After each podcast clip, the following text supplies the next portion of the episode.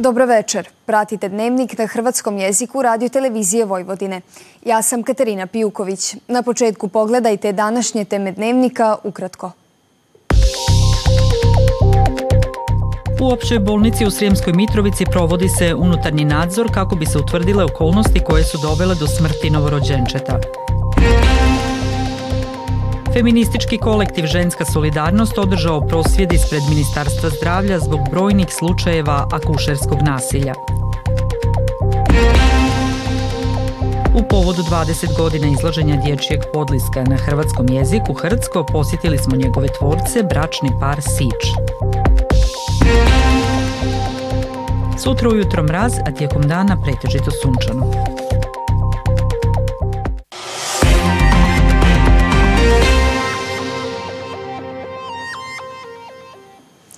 Vijest koja je uznemirila javnost u našoj zemlji i regiji je slučaj rodilje iz Šida, kojoj je nakon poroda u općoj bolnici u Srijemskoj Mitrovici umrlo novorođenče zbog, kako se navodi, nebrige i nemarnosti liječnika MM.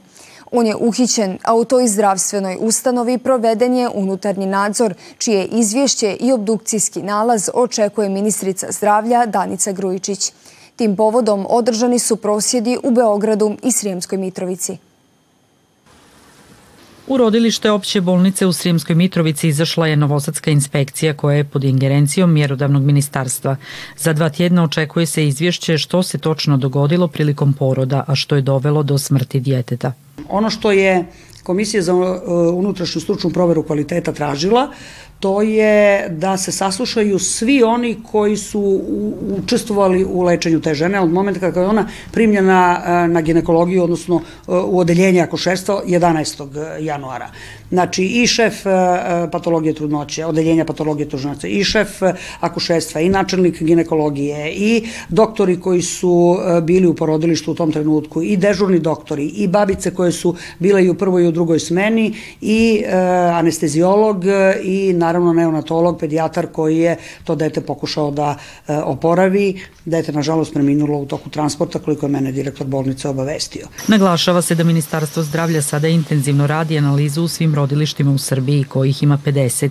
Zaštitnik građana je zatražio da ga opća bolnica Sremska Mitrovica bez odlaganja najkasnije u roku od 15 dana obavijesti o svim činjenicama i okolnostima u svezi sa ovim slučajem, a posebno dostavi informacije o mjerama koje su eventualno umeđu vremenu provedene. Reagirala je i povjerenica za zaštitu ravnopravnosti Brankica Janković uz ocjenu da je duboko potresena i zabrinjavajuća ispovijest žene o njenom iskustvu tijekom poroda i smrti bebe i istaknula da je iznimno važno da nadležni utvrde sve činjenice ovog slučaja. Feministički kolektiv Ženska solidarnost prosvjedovao je ispred Ministarstva zdravlja zbog slučaja akušerskog nasilja u Srijemskoj Mitrovici. Nekoliko desetaka ljudi se okupilo i oni su blokirali obje prometne trake ulice ispred ministarstva. Prosvjed rodilište, a ne klaonica, organiziran je nakon što su rodilje na društvenim mrežama podijelile iskustva pretrpljenog akušerskog nasilja. Tražimo od ministarstva i liječničke komore da izvrše nadzor rada rodilišta na državnoj razini. Ovo nije samo jedna anomalija i sigurno nije vezana samo za Srijemsku Mitrovicu. Zasigurno znamo da je još gore u manjim sredinama, rečeno je na prosvjedu, uz zahtjev da ministarstvo izradi protokole za porod.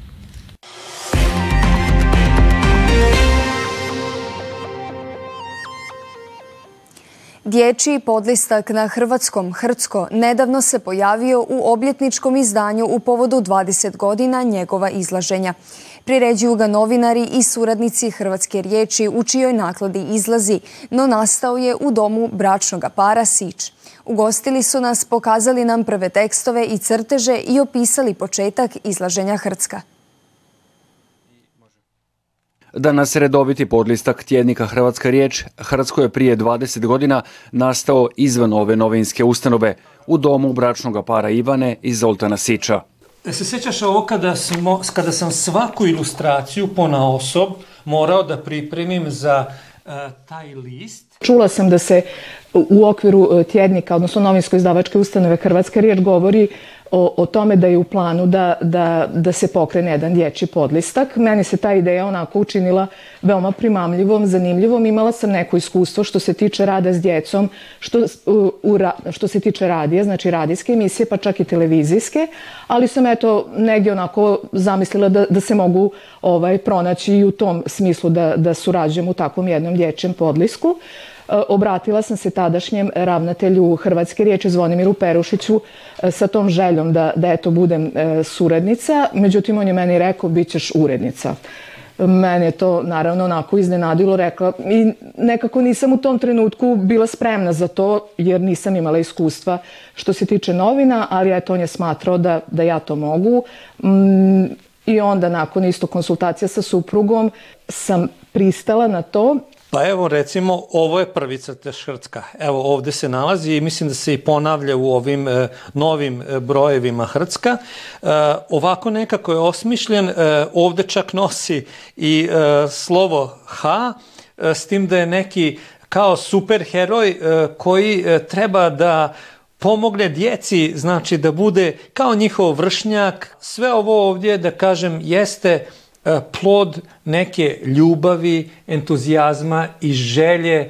E, kada se nešto srcem radi, onda sigurno ima uspjeha. I tu bih potaknuo i djecu. Znači, nemojte odustajati od svojih snova. Koliko Hrvatsko ima važnu ulogu u informiranju, obrazovanju i zabavi djece hrvatskih odjela, govori nagrada Pajo Kujundžić, koju je uredništvo Podliska dobilo pod kraj 2023. Nagrada je uručena aktualnoj i prvoj urednici Hrvatska. Tomislav Horvat iz hrvatskog sela Domašnica ima neobičan hobi. Već gotovo dva desetljeća izrađuje skulpture od šibica. I to ne makete, već skulpture u prirodnim veličinama. Međimurac Tomislav Horvat izrađuje skulpture u potpunosti sastavljene od šibica i možda njegovi radovi ne bi bili tako fascinantni da se ne radi o objektima koji modele, nerijetko ljudske, prikazuju u prirodnoj veličini. U srednjoj školi počeo je izrađivati makete, no s vremenom su mu ideje postajale sve kompleksnije i zanimljivije. Pošto sam prvo radio makete od šibica, e, jedno vrijeme imaginarne, e, jednostavno sam se zasitio, zasitio toga i krenuo sam, htio sam neki veći izazov i tako sam zapravo krenuo sa, sa izradom skulptura, s time da je moja prva skulptura bila, bila kum po istoimenom, po istoimenoj filmskoj trilogiji kum. Za svoj zaštitni znak odabrao je šibice, koje su, kako kaže, osim što su jeftine i dostupne, kao materijal, poprilično originalne. U radionici dnevno provede između jednog i tri sata. Svaka skulptura svojevrsni je spomenik nekom velikanu, kaže Tomislav. Trenutno sam e, završio tri skulpture, radim na četvrtoj. Moja prva skulptura završena 2013. godine je skulptura pod nazivom Kum, koju sam radio godinu i pol i u njoj ima 117.000 šibica. E, druga skulptura je pod nazivom Pijanist od 210.000 šibica. E, treća skulptura je e, tematska skulptura jedna pod nazivom Očenik.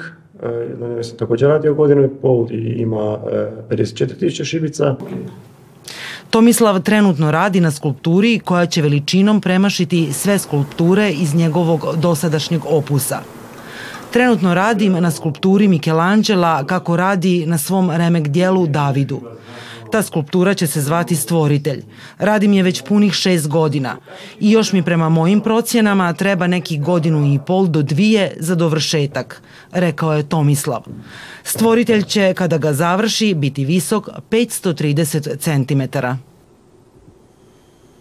U nastavku pogledajte kako vrijeme nam meteorolozi najavljuju za sutra i prvi dan novog tjedna.